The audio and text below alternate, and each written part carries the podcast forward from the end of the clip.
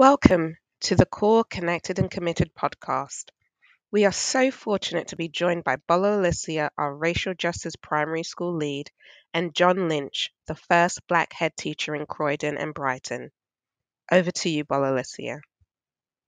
Um, thank you so much, John, for joining us. Um, I'm just going to speak a little bit about John Lynch's history um, and also present. So, John Lynch has um, retired in December 2013 after 25 years of headship in junior and primary schools in Croydon and Brighton. Um, he's worked as a consultant for Brighton and Hove on closing the gap strategies for pupils of colour and on recruitment of Black, Asian, and minority ethnic teachers.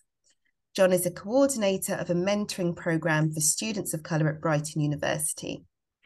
He's currently contracted to deliver identity based mentoring programs between university students and pupils of colour in Sussex schools. John has delivered mentoring training to Brighton and Sussex Police, and he's a member of the Sussex Police Race Advisory Group. He also delivers training on unconscious bias and equality and diversity to the private and public sector. John, you have a plethora of a wealth of knowledge and experience and and and today what we really want to do is to just think about your experiences as head teachers mm-hmm. so that we can provide some guidance to some of our aspiring senior leaders who are going to be joining our Leaders Like Us program. And Bola mm-hmm. Is going to talk a little bit more about the Leaders Like Us program during the conversation. So I've got a couple of questions to ask you. Um, can you Give me five words to illustrate your experience as the first Black head teacher in Brighton. Yeah, yeah, I've been thinking about that. Um, I was the first black head teacher in Croydon as well, although I was assumed to be the first head black head teacher in Croydon when I was approached by the press. I think at the time there was another mixed uh, heritage female head teacher of a nursery that they didn't even know about, and that indicates their interest in that area. Anyway, five words to describe my feelings. I think the first would be pride. Um, you know, I came from a, a, working class background, brought up in South Wales in a in a challenging area.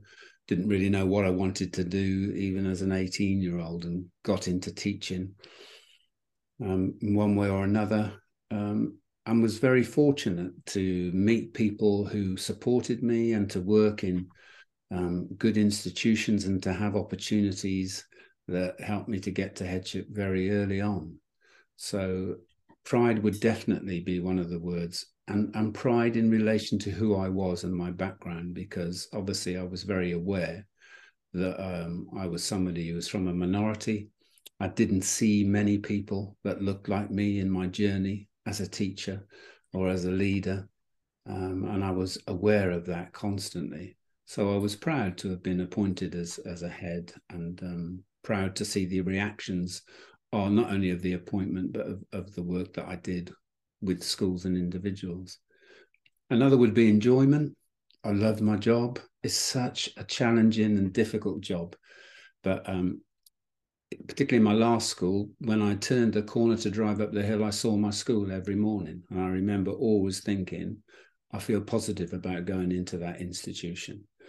Um, so um, enjoyment would be another um, reward, obviously, you know, where those of us who work in teaching, I know it's such a challenging and difficult job, but it's a lovely place to be when you're working with young children, when you're working with individuals who are caring for young children, um, and when you see development and uh, all the things that you do see movement forward, excitement, not only with children but with staff as well. Laughter.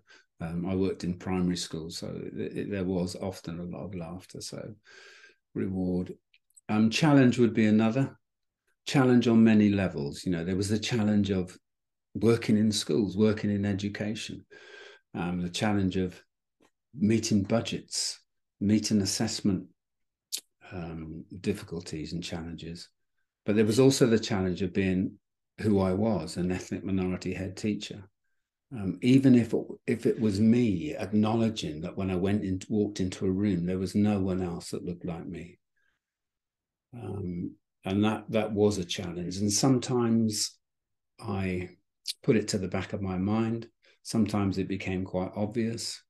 Um, sometimes I was challenged in did I do the right thing? Did I behave in the right way, particularly when working with families of color? Did I do the right thing, behave the right way, say the right thing to my white colleagues um, when we were talking about and dealing with these issues? So it was hugely challenging to be in a situation like that with no one else to talk to. One of the things that we've discussed is that I didn't know any other black or brown teachers in Brighton, and it's taken a while for that sort of network to grow. Um, so yeah, and satisfaction would be another. You know, it's it's extremely satisfying to work. You know, my last school there were about fifty four staff, four hundred or so children. It's extremely satisfying to see to be part of an institution that is working well, to witness people coming into school in the morning with happy faces, uh, going out of school in the evening um, with a sense of um, enjoyment and satisfaction and achievement. So yeah, it, it was satisfying. I think those were five words. I think those were five also. I think um, a lot of those qualities and and those words uh, resonate with some of the people who are going into our leaders like us program and this is why they want to aspire to be senior leaders because they have a calling they they have job satisfaction already and they want to move forward to make sure that you know other people can see that satisfaction in the job and the career path also yeah. so I think Bola Alicia has a, a, a, question to lead into some of those five words that you you've given us so eloquently. So, John, what characteristics helped and hindered you in your 25 years as a head teacher? Um, I have to say first that a, a sense of humour. Um, I think it's really important, you know, whatever role you have in teaching. As I said earlier, we're lucky enough to be interacting with youngsters who are great fun, exciting, come out with some amazing things and uh, have amazing behavior and attitudes. And it's good to bounce off that. And it's good to have a sense of humor. And I think I learned that very early on when I started to work in um, infant schools. Um, I had a job which was called an advisory teacher. So I was lucky enough to go into different schools and do work. And when I went into infant schools, I noticed that people were laughing in the staff room, enjoying themselves, having a great time. And I soon realized that that laughter and enjoyment would go move into the rest of the school, move into the institution. And when the, when the children see you laughing and enjoying yourself, they understand that you feel comfortable in your position and it impacts on the whole environment. So, sense of humor would be one. I think it's important to be relatable. You're a senior leader, you're a leader of a school and an institution, but that doesn't mean you shouldn't be approachable. It doesn't mean that you shouldn't interact positively with everybody in the institution. I know I'd had a good day when I'd spoken to every teacher in the school. I know I'd had a good day when I was walking around the school with a parent or a prospective parent and children ran up to me and cuddled me because they were excited to see me. And it's important that you you don't forget those sorts of things. I've heard of heads who are a bit distant. Now we've got executive heads who aren't even there at times. I don't know what that means. I'm old fashioned. So I think it's important to be relatable. I think another characteristic, which I can't sum up in one word, it's it's the ability to recognize uh, the strength and ability in, in other people around you um, you're obviously you're the leader of an institution of course but you know part of that leadership is is to develop others in their responsibility and to feel good about that development and to trust other people you know if you have trust within an organization that's one of the most important words so i think a characteristic is is being relatable being able to understand how good people are and rely on them and trust them is a good characteristic.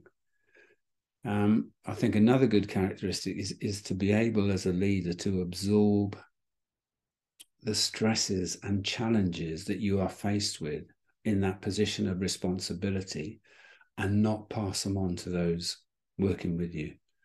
You know, you have to be able to deflect some of the things that come at you as a head and not exhibit that worry and concern and stress in front of your senior leadership team or your teachers.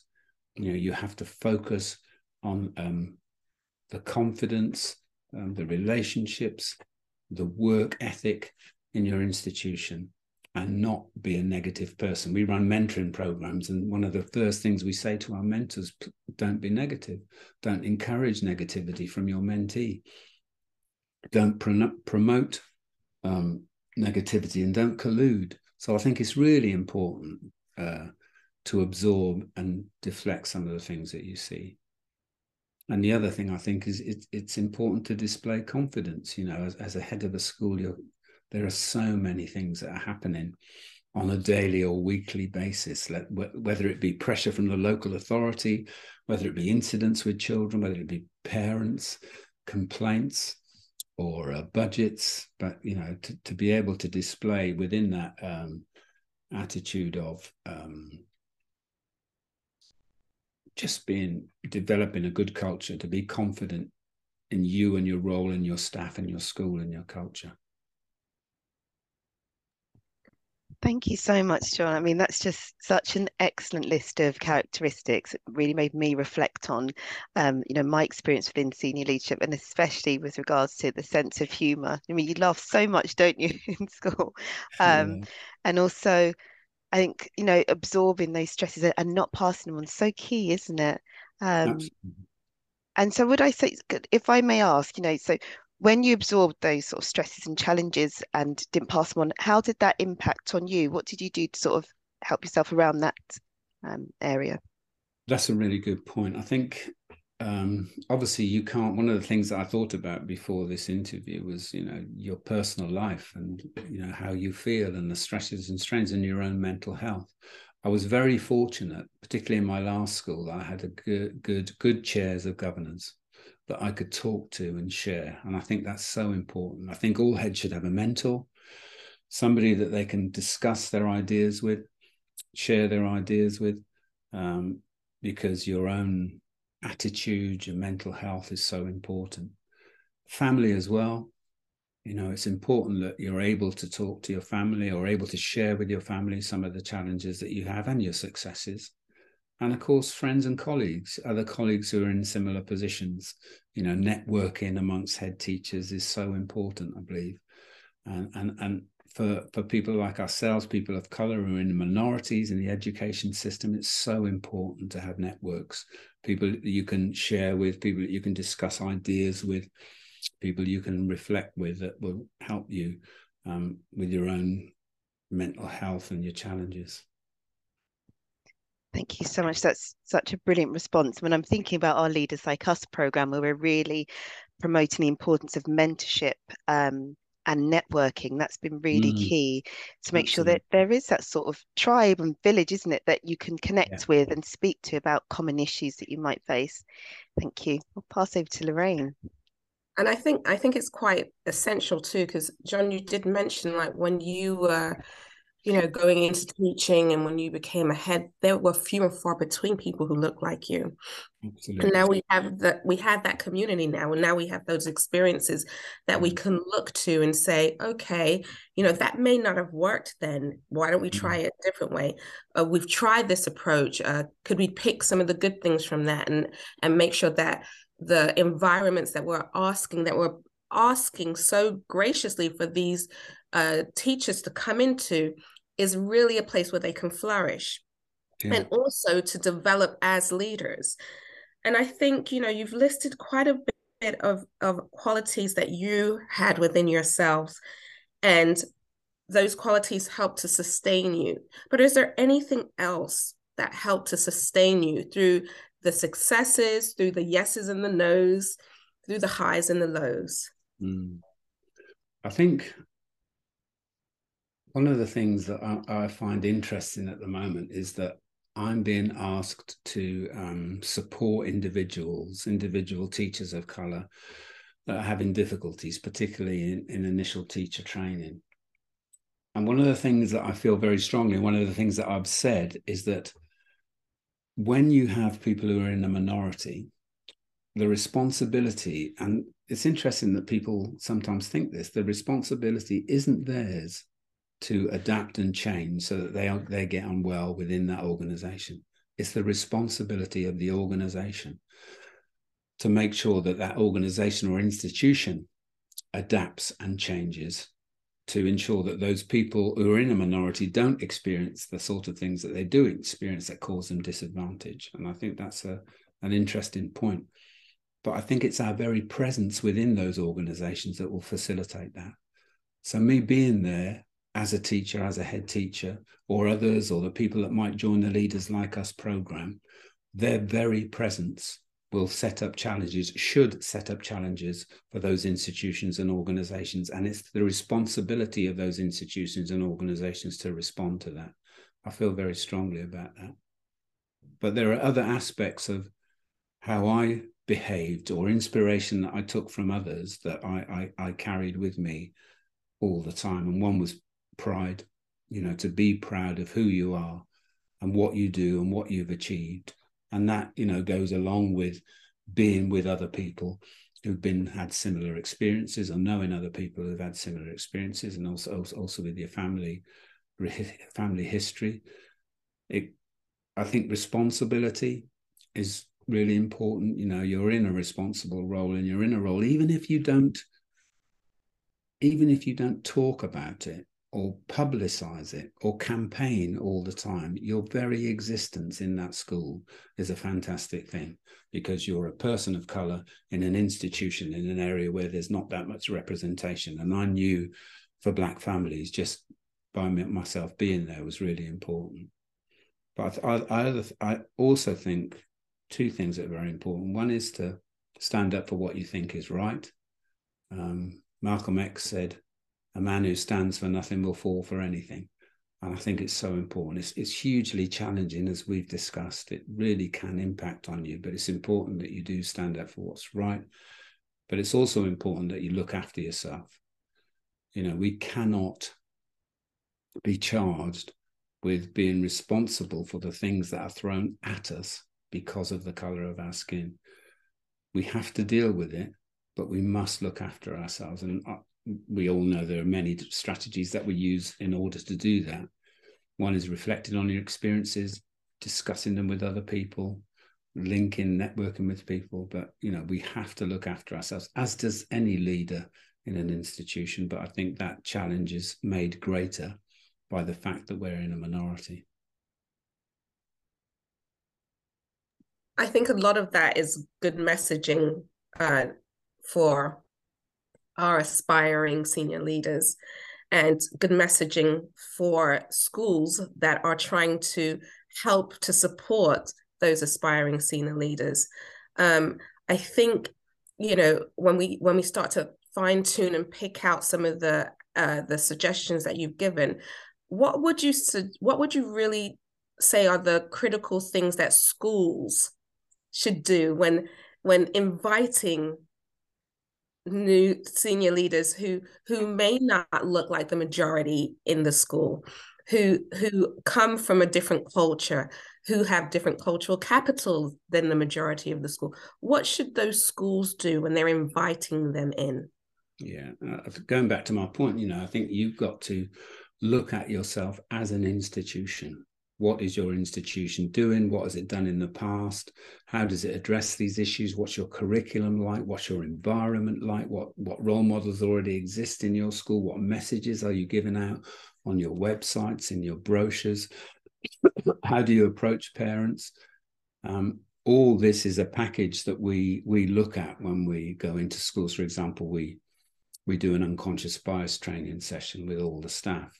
And by all the staff we encourage the school to invite governors, caretakers, cleaners, everybody that's involved within that institution, teaching assistants and teachers, so that they can get this access to this training and understand the impact and effect of unconscious bias and what can be done to improve um, inclusion, conscious inclusion. So we think all members of staff should have access to that. We also um, do a training, it's not training, it's a support package where we get the teachers and senior leaders within the school to get together a group of, say, students, and that it could be done with parents if you're brave enough, it could be done with teachers if you're brave enough, and ask the questions. What does this school present in terms of its environment? What does it present in terms of its curriculum? If you're a 14 year old black girl in the science department and you're not seeing any images of black female scientists, what does that tell you about your aspirations? If you, you're in a curriculum and you're studying English and you're studying Keats and Byron and Wordsworth and William Golding, and then later on in uh, your school life, you're given the opportunity to study Black history about civil rights and slavery. What message does that give to you about who you are? So we ask schools are given the opportunity to ask those questions about their environment, about role models, about their curriculum, about policy and practice, policy and practice to do with hair, policy and practice to do with discipline, behavior, exclusions, assessment. You know, look at your maths groups. Who's who's in your maths groups? Who's who makes the decisions about uh, setting and those sorts of things? What's the percentage of BME people who are in your um, sixth form compared to the rest of your school?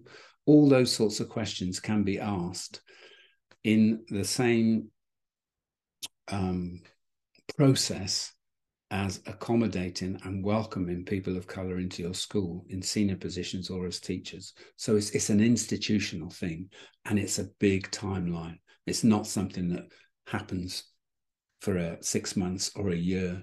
It's a big, long project so that eventually those year sevens those black teachers those asian teachers are coming into an institution that is steeped in equality and diversity i, I think i mean i know Bola Alysia and i just jumped right in because that's something that not i don't i want to say passion but that's something that um, the church of england is really focusing on is making sure that we understand that our pupils are our leaders. Mm. And we're looking at making sure that we can continue to have teachers in the classroom and we want to have more diverse representation in teachers, then we need to do our jobs when we go into these uni- um, these schools to say, this is what teaching looks like. Are we mm. making some mistakes? Can we listen to your voice so that you can now start to build a school environment that you know is worthy of you, yeah. that you can flourish. And and I believe that you hit the nail on the head by saying, if I'm inviting you in, then I need to make sure that you are going to be safe. Yeah. Yeah. Absolutely, mm. Lorraine. It's about, you know, the idea of come as you are and be included, not mm. come as you are and change a bit to tailor and fit what we have in our school so it's it's mm. really making that authentic but also being a truth as well um, mm. and an actual lived experience so um, you know when you said earlier about the ability to recognize strengths and the skills of others as mm. you know part of your characteristics um, as a head teacher you know that that in itself is recognition of how um, our middle and senior leaders can be included. Just absolutely amazing. So, um, John, I'll ask you. So, from being the first black head teacher in Croydon and Brighton, um, what are you doing now? Talk to us about what you're focusing on now, please. Yeah, I've been really fortunate. I didn't know what I was going to do when I retired. I just knew I had to retire. Um, and um, I, the first thing I started to do was work with the NPQH on the NPQH program. And in order to do that, I had to set up a limited company. I had no idea um, what it was or what it was about, but I did that in order to do that. But my chair of governors worked at the University of Brighton, running all the mentoring programs at Brighton. I went to the University of Brighton to work as a placement tutor in the School of Education, so assessing student teachers we were both called to a meeting to look at statistics for achievement. And it was quite clear, this was about 2014, that if you were a black or brown student teacher in the School of Education, you were less likely to get a 2 1, more likely to drop out. So, of course, everybody in the room was saying, well, why is this happening? Why is this happening? Um, so we set up a small mentoring program, a pilot, where we invited, I think it was about 10 students of color from the School of Education to have a mentor We approached people that we knew locally in Brighton that were professionals or um, teachers or worked at the university. Please, can you be a volunteer mentor? Got enough um, volunteers, ran the program. It was really successful. Eight of the mentors said that they would have, sorry, eight of the mentees said they would have dropped out had they not had a mentor at that time. So we continued to work in the School of Education. The school were really responsive in terms of what we were feeding back, what the students were feeding back about their experiences, about role models, about curriculum, about practices that made them feel a lack of sense of inclusion. The School of Health Science heard about us, so um, they asked if we could do the same there. And of course, we were talking about people, students who were on placements. They were talking about their experiences again. Again, it was fed back, very successful. And the university at the time were looking at the equality and inclusion mark. So uh, my colleague Beth Thomas Hancock approached them and said, "Look, these two programs are running really well. They have an impact. You're working on decolonizing the curriculum as well as other things at the moment. We think we can offer them to any student of color in any school at the university." And the university said yes, and they funded that since that time, which is about 2015, I think. So, where did we get all our mentors from? Somebody um, put it on Facebook or uh, Instagram that this program existed. And since then, we've had approaches or been able to source people from all over the country and indeed all over the world to be mentors on this program. So we've got returning students or students who were at the University of Brighton, for example, who are now um, in Nigeria or Malawi, and they're mentoring students on the program now. We've got uh, mentors all over the country, different walks of life. And when you approach people of color who are professionals and uh, successful, and you say to them, invariably they'll say yes because they want to give back, they want to support. But the um, program impacts not only on the students and the mentors, but on the university itself because we give feedback constantly about experiences. So it impacts on changes. And the University of Brighton has narrowed the gap that exists for every student of colour in every university in the country because of initiatives like this. As an offshoot of that, we um, run mentoring programs where we use university students to mentor secondary school pupils of colour in schools. Fantastic program, brilliant program in Sussex because they've got no role models in schools. So we take the students in, talk to them, five week program, hour a week. It's, it's one of the best things I've ever been involved in to watch those kids and students sit down and immediately start engaging and talking about their aspirations, about their academic achievement, about their lives, and and occasionally, of course, about issues to do with race. Though not so much because their conversations become steeped in what they want to do, what their life aspirations are, and things like that. It's really wonderful. So those are two programs that we do. And as part of the package in schools, we do those programs plus a peer to peer mentoring where we train teachers to um, train year 11, year 10 or 11 pupils of color to mentor year seven or eight pupils of color.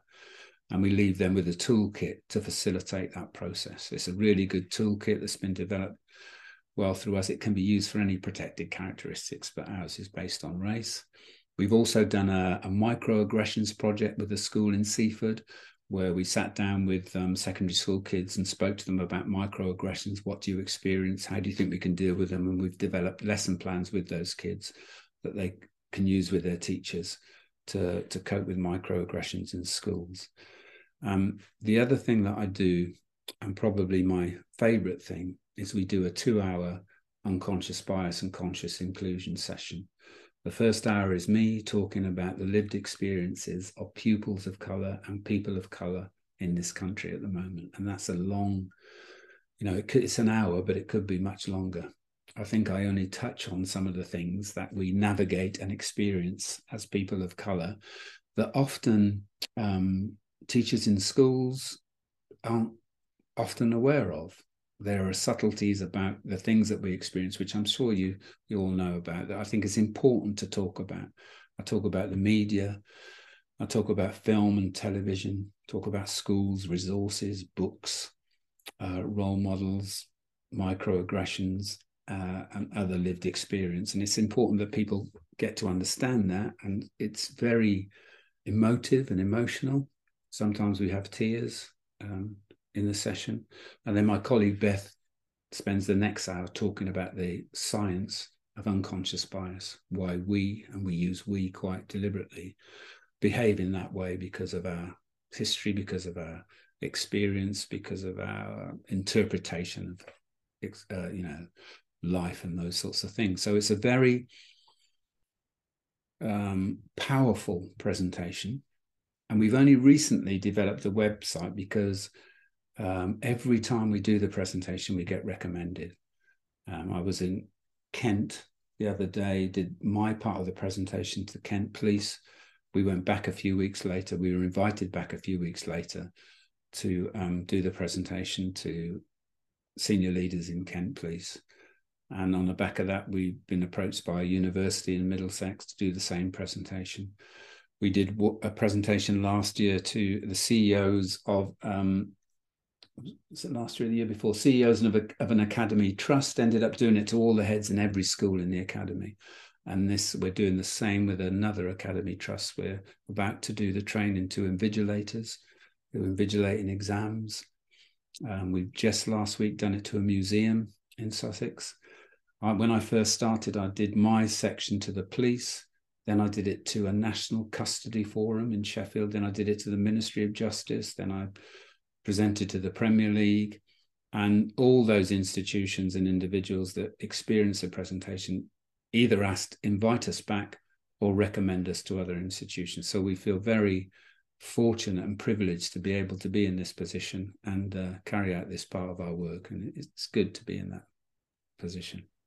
Wow. I mean, John, it's incredible what you are doing. Absolutely phenomenal. And um, especially, I really love what you said about, you know, the university students, they're mentoring the secondary schools. And, yeah. you know, we'd love to definitely speak to you more about that with our work that we're doing with pupils as well. So it's so many amazing correlations with what you said and also so inspiring to know that even after, you know, headship, you're still doing such incredible things and even on a bigger no scale i had no idea that you know that would be and that's another you know message to your those that you recruit onto your leaders like us program. You know their experience over time will be sought after really sought after even when they retire or, or leave headship because um, it's such an important and influential role to be in Thank you so much, John, for providing us with so many strategies for our aspiring head teachers, and we hope that they reach out to you. We hope that our listeners are encouraged by what you said and that they can participate in making schools more inclusive places by being a mentor, allowing the pupils to lead, contacting the racial justice team to become a host school for aspiring head teachers through our Leaders Like Us program, or put forward a UKME teacher to become a participant in Leaders Like Us program. Once again, thank you, John, and thank you, Bala.